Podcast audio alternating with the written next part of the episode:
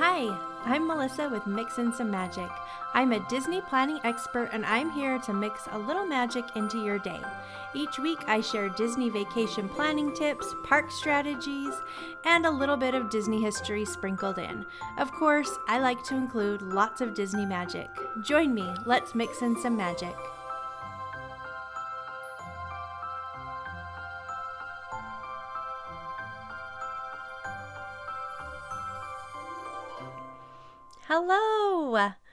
Welcome! Thanks for being here. I hope you are doing just great. I have been excited to talk to you all week long. I don't know. It's just one of my favorite things to record this podcast episode and feel like I'm hanging out with friends, even though I'm here all by myself. It's such a weird feeling. but I'm glad that you're here. There's lots to talk about today. We've had quite a bunch of Disney news dropping just in the last few days, and I'm excited to dive into it, share it all with you.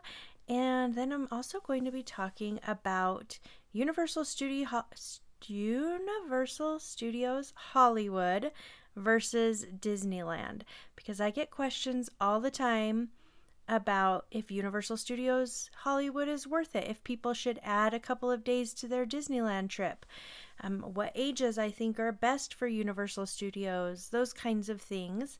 And I just thought it would be a good episode so that people can kind of gauge when would be a good time for them and their families to visit Universal Studios Hollywood because I do think it's worth it. It's a great park it's very different from Disneyland, but we're going to get into all of that in just a few minutes.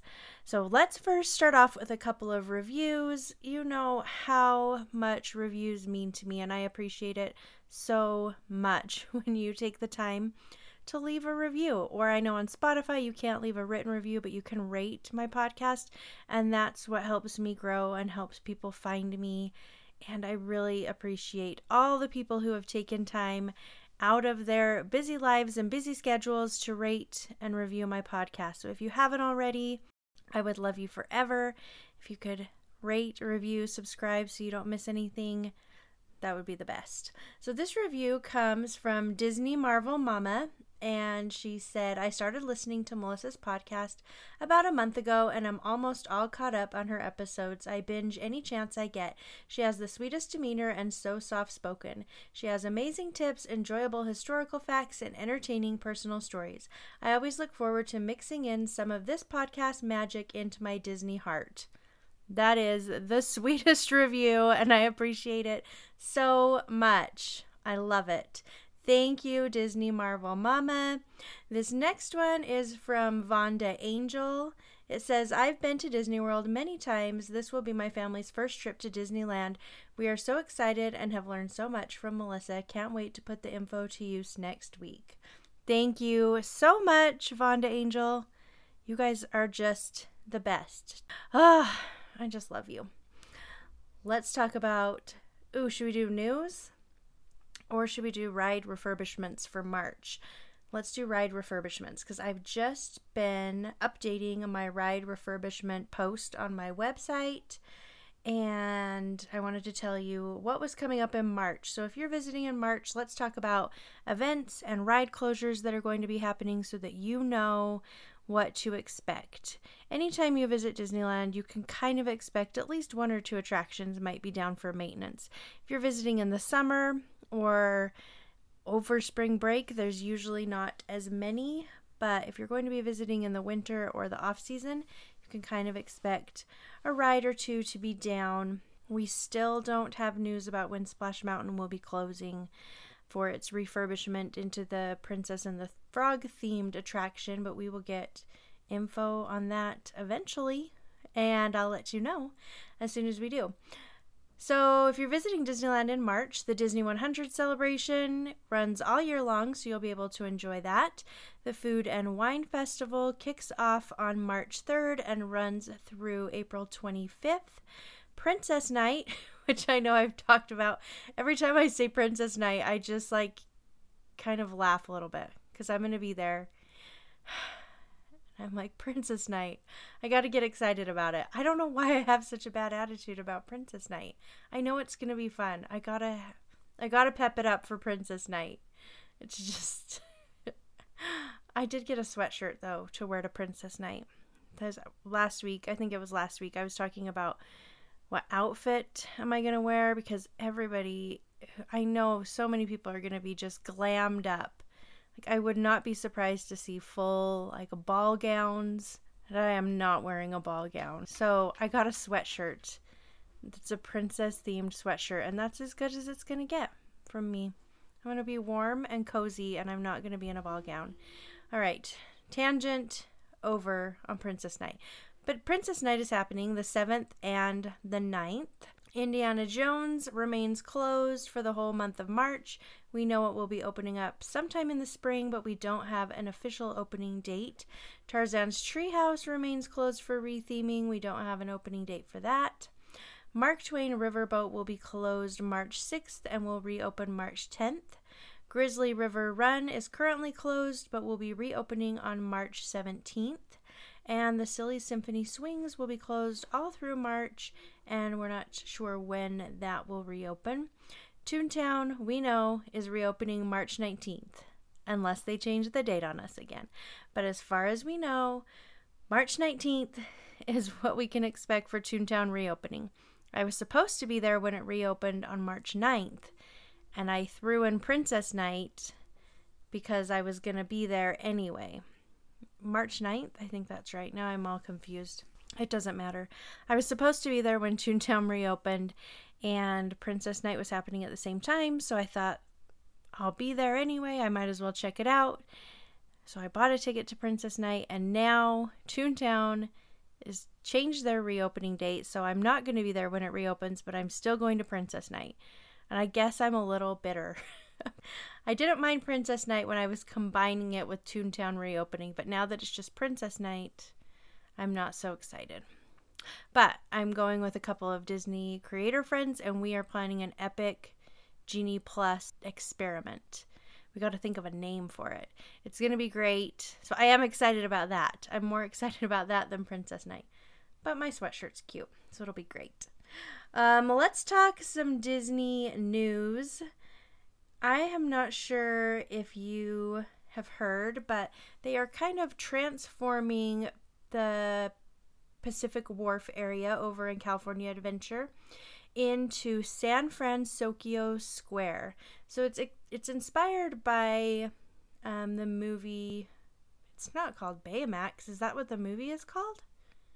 Oh dear. Oh, Big Hero Six. Okay, everything's fine.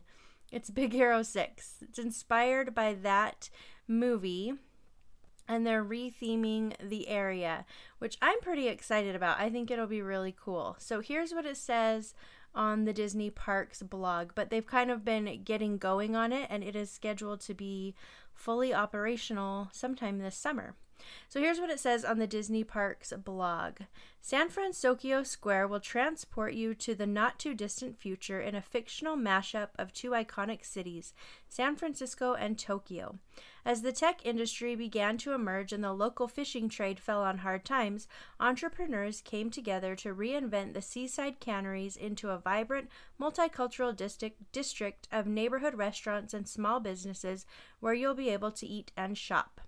An iconic landmark of the area will be the San Fransokyo Gate Bridge, which will span the tide pools linking San Fransokyo Square to the Paradise Garden Park obelisk. Once you cross the bridge, you'll catch a view of the floating wind turbine atop an old fishing net tannery, powering the district from high in the sky. Clues to the area's storied and charming past can be found in the details throughout San Fransokyo Square.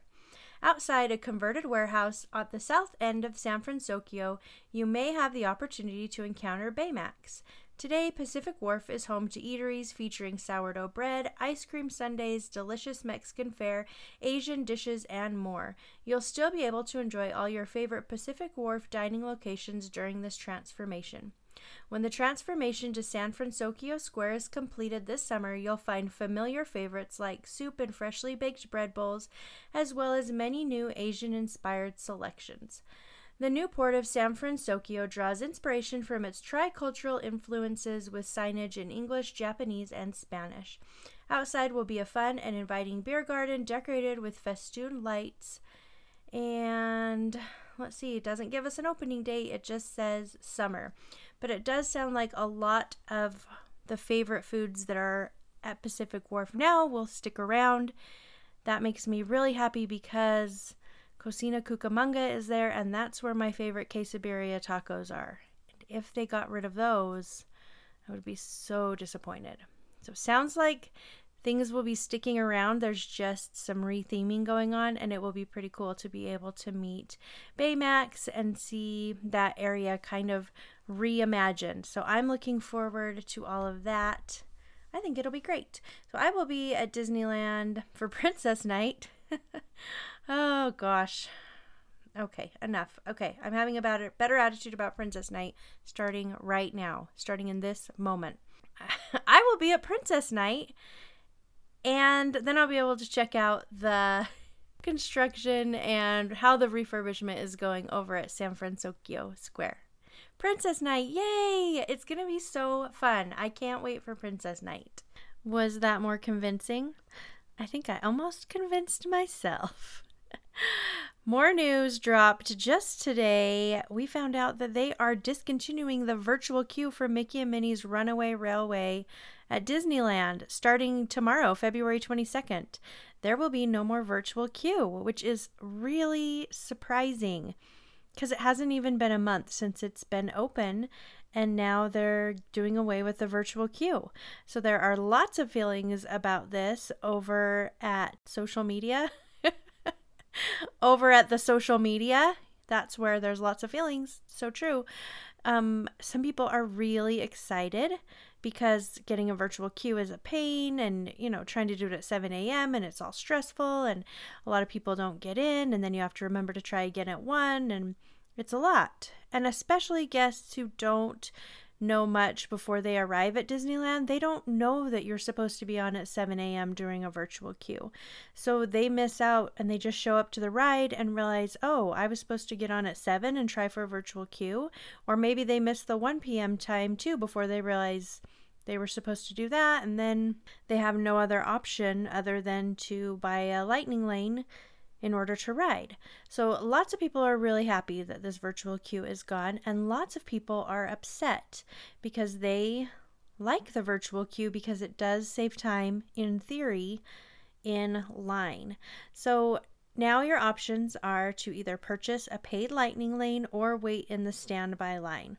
Before, they had a virtual queue that put you into a standby line, and the idea was that when it was your turn, you could enter the standby line, but you would have a shorter wait because you'd been in, you know, you got a return time in the virtual queue. And when it worked, then it worked really well because I've ridden it, I think, five times since it opened.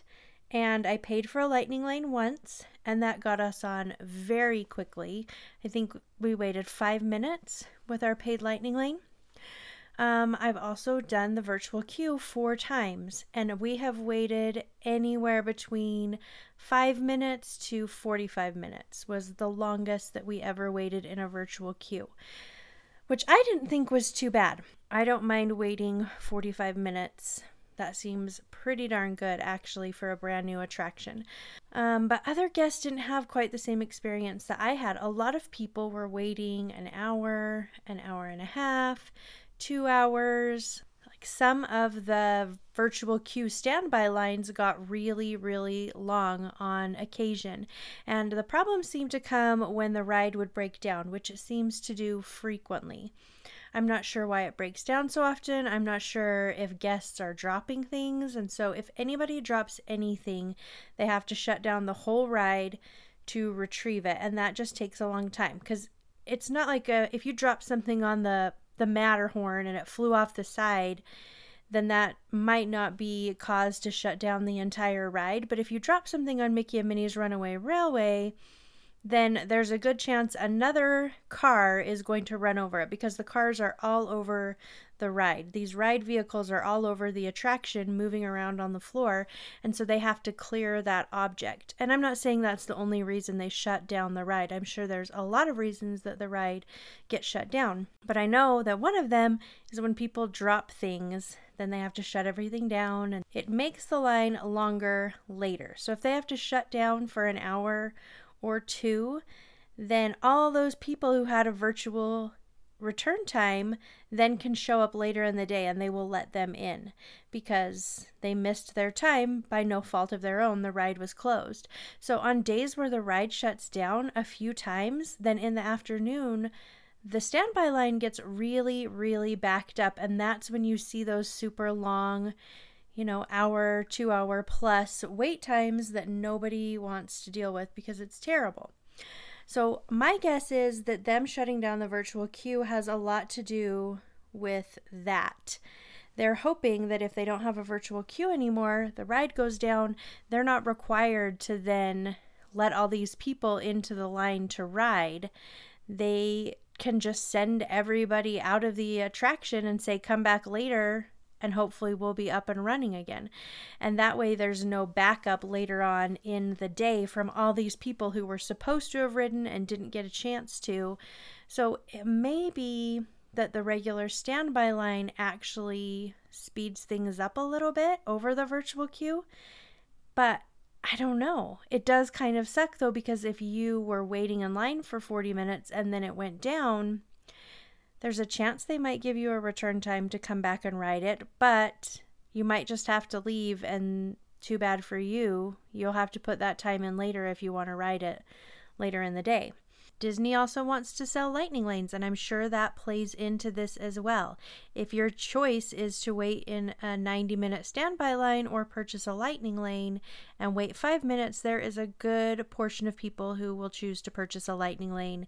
And I think we would be foolish to think that Disney hasn't thought of that because I'm sure they have. But I think it will be interesting to see how it all plays out, especially with rope drop. My guess is that lots of people are going to run their first thing just like they do for Rise of the Resistance, and that is going to make it the longest wait of the entire day, just like Rise of the Resistance.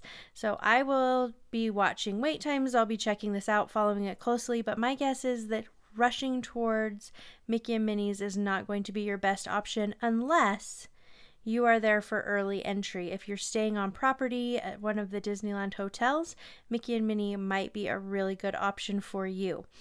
I'm thinking maybe at some point it will be open during early entry, but even if it's not, you can line up and be one of the first people to ride it. So if you have early entry, Mickey and Minnie's might be a good option for you. If you don't, I would say for now, probably not a good option. I'll keep you posted.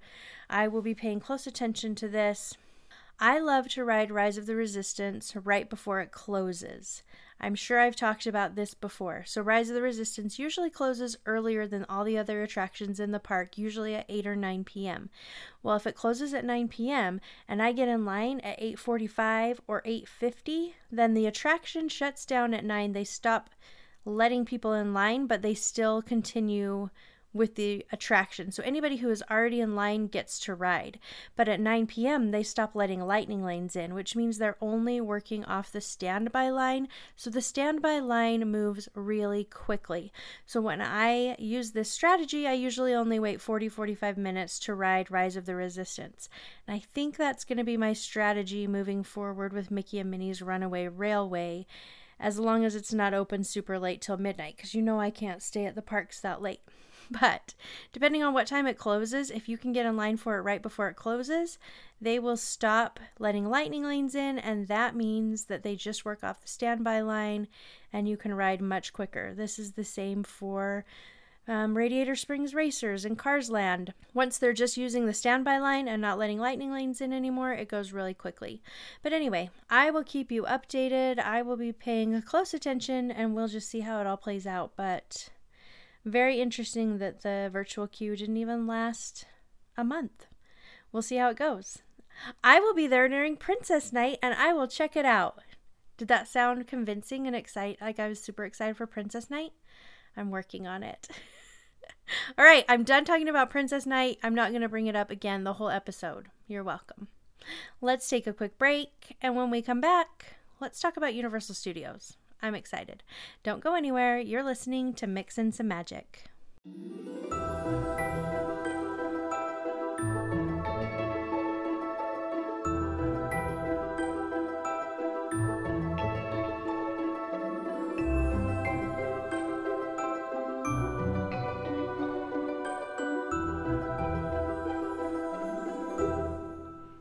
If you're traveling to Disneyland with small children, you're going to need a stroller.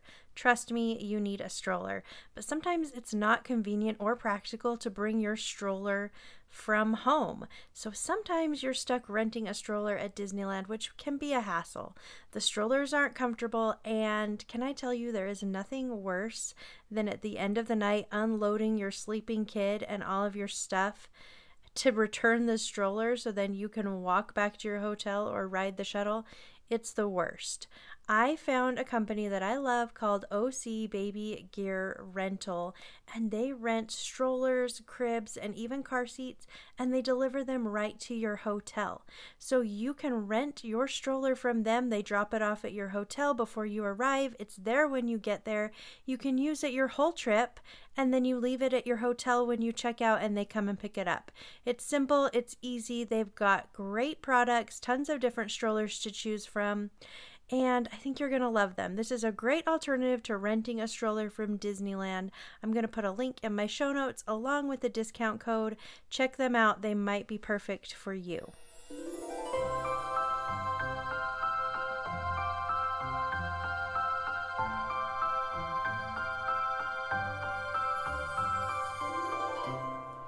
I think it's pretty obvious that I love Disneyland, but I also love Universal Studios. We just got back from Universal Studios in Florida, and it was such a great trip. We've also been to Universal Studios Hollywood a bunch of times. For a whole year, we were even annual pass holders there, which was pretty fun. A few years ago, they had a deal where you could buy two days and become an annual pass holder for the exact same price. So you better believe we did that. And we visited Universal Hollywood a few times that year and we loved it. In fact, as my kids have gotten older, they've even told me that they prefer Universal Studios Hollywood over Disneyland. They still love Disneyland, but there's something about Universal Studios Hollywood, especially if you're a Harry Potter fan or now a Mario fan, a Nintendo fan, that's pretty special and awesome. But I don't think that Universal Studios Hollywood is for everyone. So that's what we're going to talk about. We're going to compare Disneyland and Universal Studios Hollywood and kind of see what might be best for your family. And we're also going to talk about adding a day on to Universal Studios. From here on out, whenever I say Universal Studios, just assume I mean Universal Studios Hollywood, not Florida, not the Universal in Orlando, because I can't keep saying Universal Studios Hollywood. It's just too much. it's too long. So from here on out, every time I say Universal Studios, I mean the one in Hollywood. They are very different, the Hollywood one and the Orlando one, but for our intents and purposes today, we're talking just about the Hollywood version. So let's start with just a quick overview. Disneyland Resort has two theme parks, Disneyland and California Adventure. They have a park hopper, so you can park hop in between the two if you choose, or there's enough to do in each park to spend one full day. I usually don't recommend park hopping. You probably know this, but we're not going to talk about that right now. Uh, jump over to Universal Studios, they only have one park and it is much smaller than Disneyland. Uh, there's no need to worry about trying to fit two parks into your vacation. So you could do the park all in one day, but I prefer to do a two day ticket when I go to Universal Studios because I enjoy taking my time and I like to see and do everything, and adding a second day onto your vacation is not much more. We'll talk about that later too. Let's talk location. Disneyland Resort is in Anaheim. The most popular airports when flying into Anaheim are LAX, which is not my favorite, but a lot of people fly in there Long Beach and Orange County. I prefer Long Beach or Orange County for Disneyland. Now, if you're flying into Universal Studios, that is in Hollywood. That's not in Anaheim. A lot of people assume they are very close together, but they are not super close together. So, the most popular airports when flying into Universal Studios Hollywood are Burbank, LAX, or Long Beach. I think LAX is a great choice if you're flying into Universal Studios. Not Disneyland. It's not my favorite, but for Universal, it's okay. Let's talk attractions. There are tons of attractions between the two parks at Disneyland. Disneyland has by far more rides and attractions than Universal Studios. You really can't even compare them. There are rides at Disneyland for all ages to enjoy, from babies and toddlers all the way up to grandparents. There's something for all ages. Even young, young kids are going to be able to go on lots of things. You can take babies on um, Small World, and you can take them on most of the Fantasyland rides. There's Winnie the Pooh, there's Pirates. You can take babies on Pirates and Haunted Mansion. There's tons of things for babies to do at Disneyland. That is not the case at Universal Studios. Universal Studios really doesn't have many attractions for younger kids. They don't have many attractions at all. I think they have eight, eight rides in their whole park. Um, they do have some awesome shows, and we're going to get to that in a minute, but there's really nothing geared towards babies or toddlers. So, whenever I've been there, I've always been surprised by how few strollers there are when you're at Universal. At Disneyland, you're dodging strollers right and left. You're getting run over by strollers. People are stopping in the middle of walking with their strollers, but there's really not many strollers at Universal Hollywood, and that's because there's really nothing there for little kids to do there's a lot of things for older kids and teens and adults to to do though. So don't get down on Universal Hollywood yet. I'm not done. I'm not done. Just hang on. It's not looking good so far, but I promise we'll get there.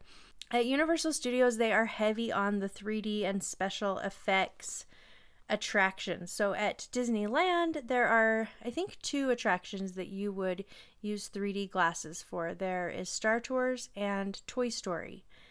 And I, oh, and Web Slingers. But I think that's it.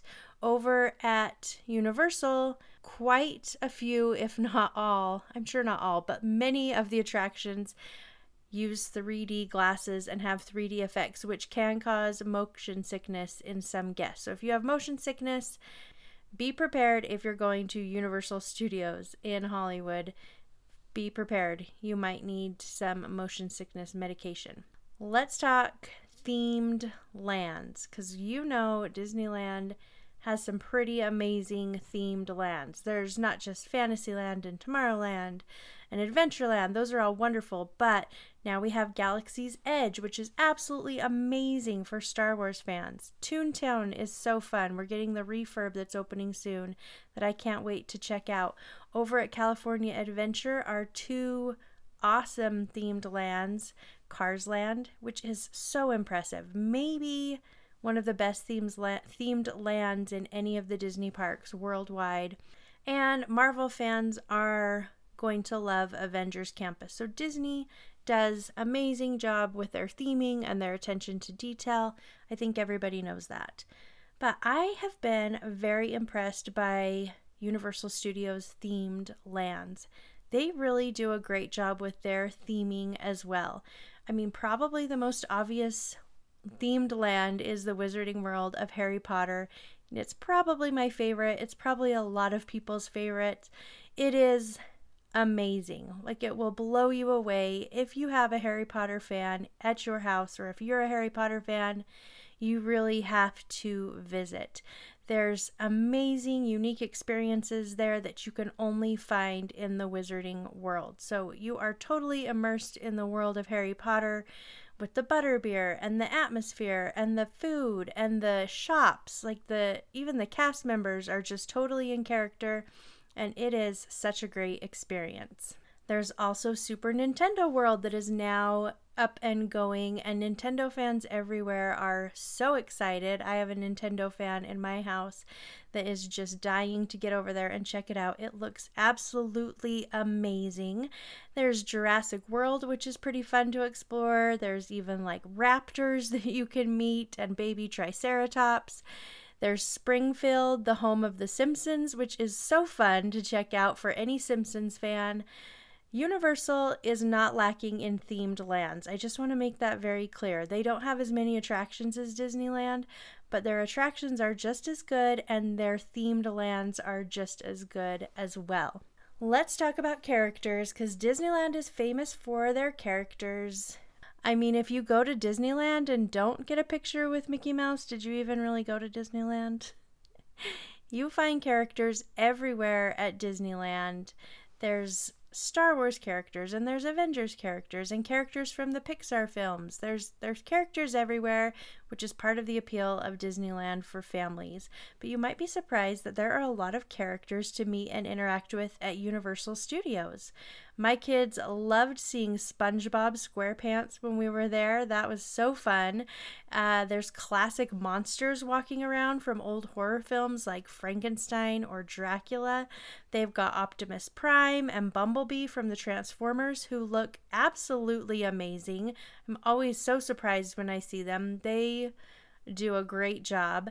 And you'll also now find Mario and Luigi in Super Nintendo World, not to mention the raptors and the baby triceratops that we can see in Jurassic Park. There's great characters at Universal Studios too. Let's talk food. Food is a big part of any vacation. Disneyland has lots of different dining options and lots of great food. So they've got their table service, their quick service, and then they've got, you know, their little snack carts and things like that. And you can mobile order at Disneyland. There are so many places I love to eat at while we're at Disneyland, like Carnation Cafe, fried chicken from Plaza Inn, or Bengal Bur- Bengal barbecue. I always want to say Bengal Boulevard because when we first got married, like 20 plus years ago, we lived on Bengal Bar Bengal Bengal Boulevard. So every time I say Bengal barbecue, sometimes it comes out Bengal Boulevard. It's so funny. Anyway, there's a lot of good dining options at Disneyland.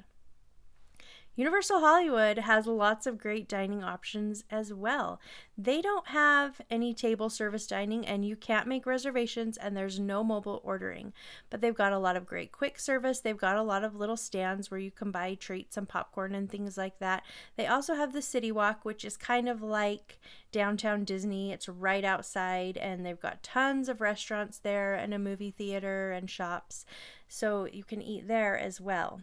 My favorite place to eat at Universal is the Three Broomsticks. It's so good. It's just so themed with the Harry Potter, and I am a huge Harry Potter fan, so I love eating there. And you can get hot butter beer there, which is my favorite way to have butter beer. You can have it frozen, cold, or hot, and I don't like it frozen or cold I think it's much too sweet, but I love the hot version. It's so yummy. There's also Jurassic Cafe that I like, and I am really excited to check out the Toadstool Cafe, which is part of the new Super Nintendo World. If you're a Simpsons fan, make sure you grab a donut from Lard Lad Donuts. They are ginormous and so fun. Let's talk about entertainment. Entertainment at Disneyland is amazing. There's really entertainment everywhere you look, other than rides and shows. But there's parades and cavalcades, and they've got the princess show, and they've got live musical performances with the Dapper Dans, and they have Broadway style entertainment with Tale of the Lion King, and they've got nighttime entertainment with fireworks and projections, and it's all included with your park ticket, and it's amazing. You're not lacking for entertainment at Disneyland. Now, entertainment is a little different at Universal Studios Hollywood. They do have a Water World show that is a special effects show that's absolutely amazing. I love it. You can't miss it. It's really one of the best things at Universal Studios. It's very cool. Here's a little tip don't sit in the splash zone. When they say splash zone, they mean soaking wet zone. So they have some benches up near the front that say splash zone on them. And I have seen members of the show, members of the show, is that how you say that? Sure. That's I can't think of another way. I've seen them take full buckets of water and dump them on people's heads that are sitting in the splash zone. So this isn't like a little trickle of water. This is a you may get soaked zone. So stay away from that. Stay far, far away. That's my best tip for Waterworld show. Sometimes they have a nighttime projection show on the Hogwarts Castle, although this doesn't happen every night. And they used to have a special effects show that was so cool. And then they had an animal actor show, which was also really good.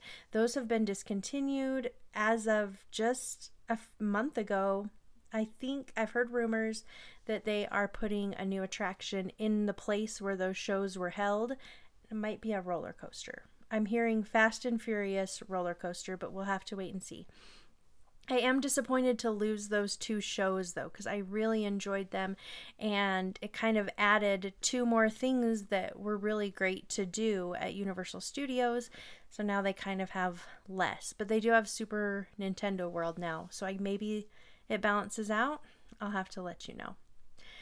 Atmosphere at Disneyland is just pure magic. It's everywhere from the sights and the smells and the music and the cast members trying their best to contribute to the magic, and you feel like you're part of a magical adventure when you're visiting, and everything is very family friendly and appropriate for guests of all ages. The atmosphere at Universal Studios is really great too. The moment you step into Universal Studios Hollywood, you feel like you're on a movie set. So, because they are based out of Hollywood, they lean heavily into that movie making theme. So, there's props from old movies to take pictures with, and there's characters from your favorite films. I've seen like I Love Lucy walking around, and Marilyn Monroe, and Beetlejuice. It's really cool. And you can even visit locations where movies have been made and are being currently made, which is pretty awesome. So, Universal has a really fun vibe that kind of makes you feel like you've stepped into your favorite movie. Although some attractions and experiences might not be appropriate for very young guests. I wanted to talk about park hours too. So, park hours at Disneyland vary by the day and season, but you can expect Disneyland to usually be open by 8 a.m. or 9 a.m., and it usually closes between 10 and 12 a.m. Obviously, you need to check the Disneyland website for park hours, but it is open a good chunk of the day. Now, park hours at Universal Studios also vary by the day and season, but they are usually open a much shorter block of time. They're usually open by 8 or 9, sometimes it's 10, but they usually close between 6 p.m. and 10 p.m. So there's been days where I've been at Universal Studios and it's closed at 6 p.m. You're going to want to check the website for park hours, um, obviously, before you go so you know what to expect. But because there is less to do at Universal Hollywood, it's it hasn't been a bad thing, and I haven't minded because what we've done when it's closed early is we've eaten lunch at Universal, and then since it closes at 6, we can run over to McDonald's or In N Out that are nearby and spend a lot less money on our dinner. So we've used it to our advantage, but do be aware that Universal Studios usually closes earlier than Disneyland. Ticket prices is something we have to cover when talking about Disneyland versus Universal Studios. Now, I can't give you exact prices because ticket prices for Disneyland vary widely depending on how many days you're visiting, what type of ticket you're purchasing, but tickets to Disneyland are almost always more expensive than tickets to Universal Studios. I don't want you to pay full price for your Disneyland tickets, though. Remember that you can purchase discounted park tickets and hotels using the link in my profile. Please, please, I'm begging you, don't pay full price. If you're booking Disneyland tickets with a hotel in a package, you can use my code MSM10 to save an additional $10. So I always send my friends, guests, listeners, everybody I know, I send them to Getaway Today because they are the best and they always have great prices. So make sure you check them out, book through them. You're going to love them. There's a link in my show notes, but don't pay full price. This is the same for Universal Studios Hollywood. I don't want you to pay full price either. You can also get discounted tickets and hotels with Universal Studios Hollywood. So, of course, I'll put a link in my show notes for them as well so you can check it out. But tickets to Universal Studios are almost always cheaper than tickets to Disneyland. And that's because it's a smaller park. You're not getting as much when you go, so tickets are usually cheaper. I have found that it is also much cheaper to add a second day to Universal Studios Hollywood than it is to add a second day at Disneyland. So if you add a second day at Disneyland, it can be quite expensive. You're usually paying almost as much as you did for your first day. But if you add a second day to Universal Studios, it's quite a bit cheaper. I've been pricing out tickets because we're going to be taking our family sometime in the summer to check out the new Super Mario World. And to add a second day at Universal Studios Hollywood, it was just an additional $40 per person, which I thought was really great because I know I want to spend two days there. I don't want to rush my family through the experience and two days just works better for our family and if i can get an extra day for $40 that's money well spent in my book genie plus and express pass are big things at Disneyland and Universal Hollywood. So Genie Plus at Disneyland, I'm sure you know, has replaced the old Fast Pass Max Pass system. Disney Genie Plus starts at $20. $25, sorry about that, it changed.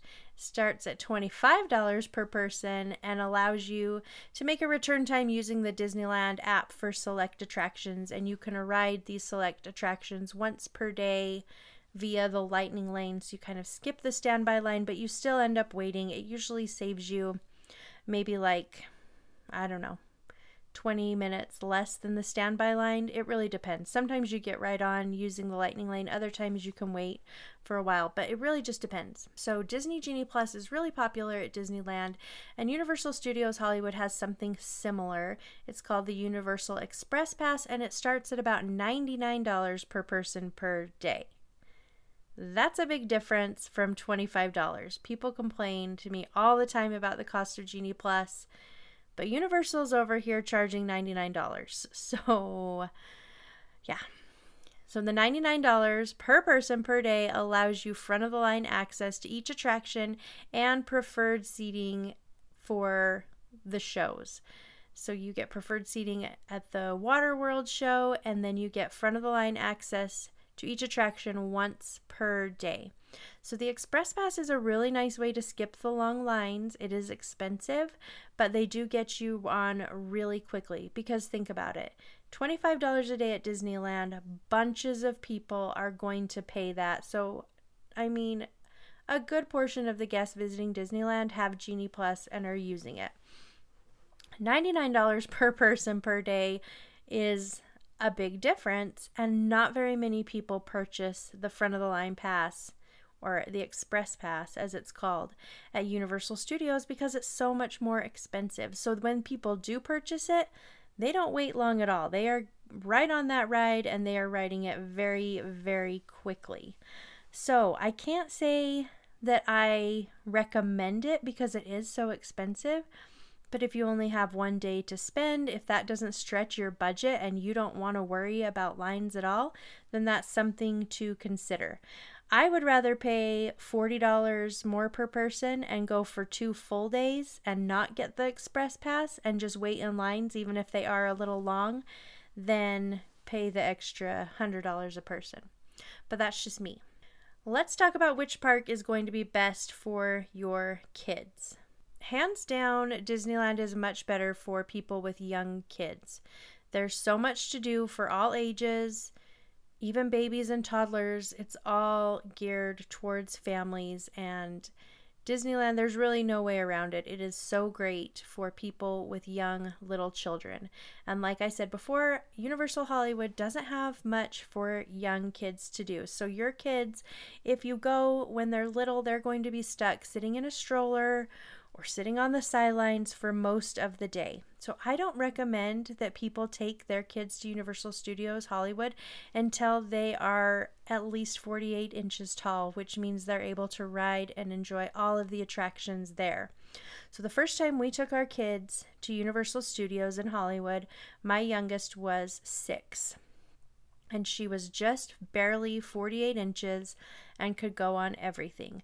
And we waited because a, I didn't want to have to split up the family and have someone waiting with her the whole time, and then she's not able to ride everything. And I just didn't want to deal with that. I wanted, if we were going to pay the money to go, I wanted her to be able to ride everything. She was a huge Harry Potter fan, and the ride, the big ride at Harry Potter World Forbidden Journey, you have to be 48 inches tall to ride. So on this attraction, you get to walk through Hogwarts and it's really amazing. The line is amazing, the ride is really fun, and she wouldn't be able to ride it. And I knew that would be so disappointing for her. So we decided to wait until she was tall enough to ride the actual attraction. Because I'm such a Harry Potter fan and my kids are Harry Potter fans, we spent a lot of time in Harry Potter World the very first time we visited. We actually spent five hours there. There's only two attractions there, there's two rides. There is some other experiences, which I can talk about in a different podcast, but we spent five hours. We went through every little aspect of Harry Potter world and had so much fun. So I was so grateful that we had 2 days there and I didn't have to rush them through the experience because we had 2 days. We had a whole other day that we could use to ride other attractions and we just got to enjoy Harry Potter and it was absolutely wonderful and my kids loved it. Now, if we're going to talk about older kids and teenagers, when I say older kids, I mean over 48 inches, which is best, Disneyland or Universal Studios? Well, you really can't go wrong with either park for older kids and teens. There's so much to do at Disneyland for those kinds of kids, those kinds, those older kids and teens, but there's also a lot to do at Universal Studios. My kids, who are now ages 12 through almost 20, love Disneyland. They always enjoy going, but now that they're older, they really like Universal Studios a lot.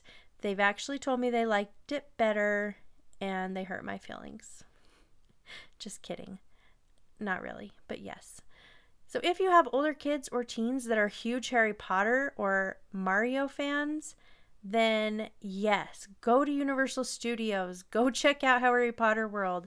It's amazing. Blown away, amazing. I'm so happy every time we go there that the Wizarding World exists. And I think Mario fans are going to feel the same way about Super Nintendo World.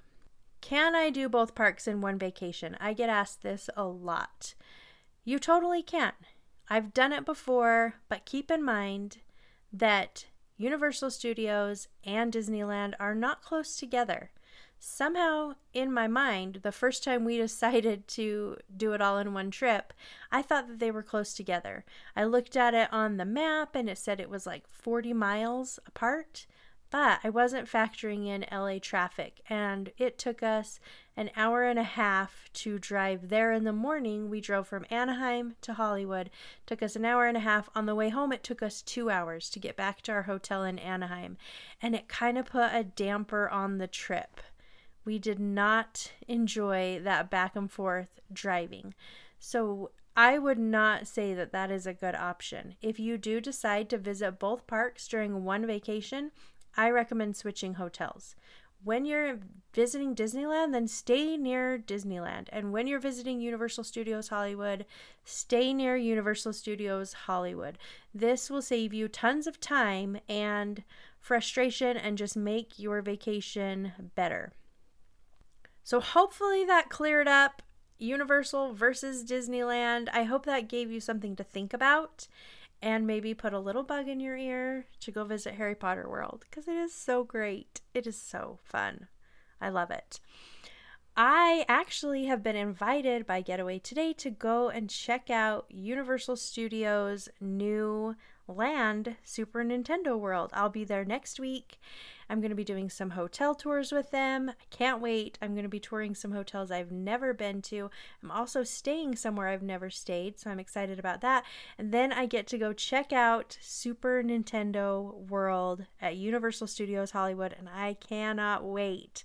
I'm very excited. So I hope you'll follow along on my Instagram. I'll be sharing tons of stories and constant information.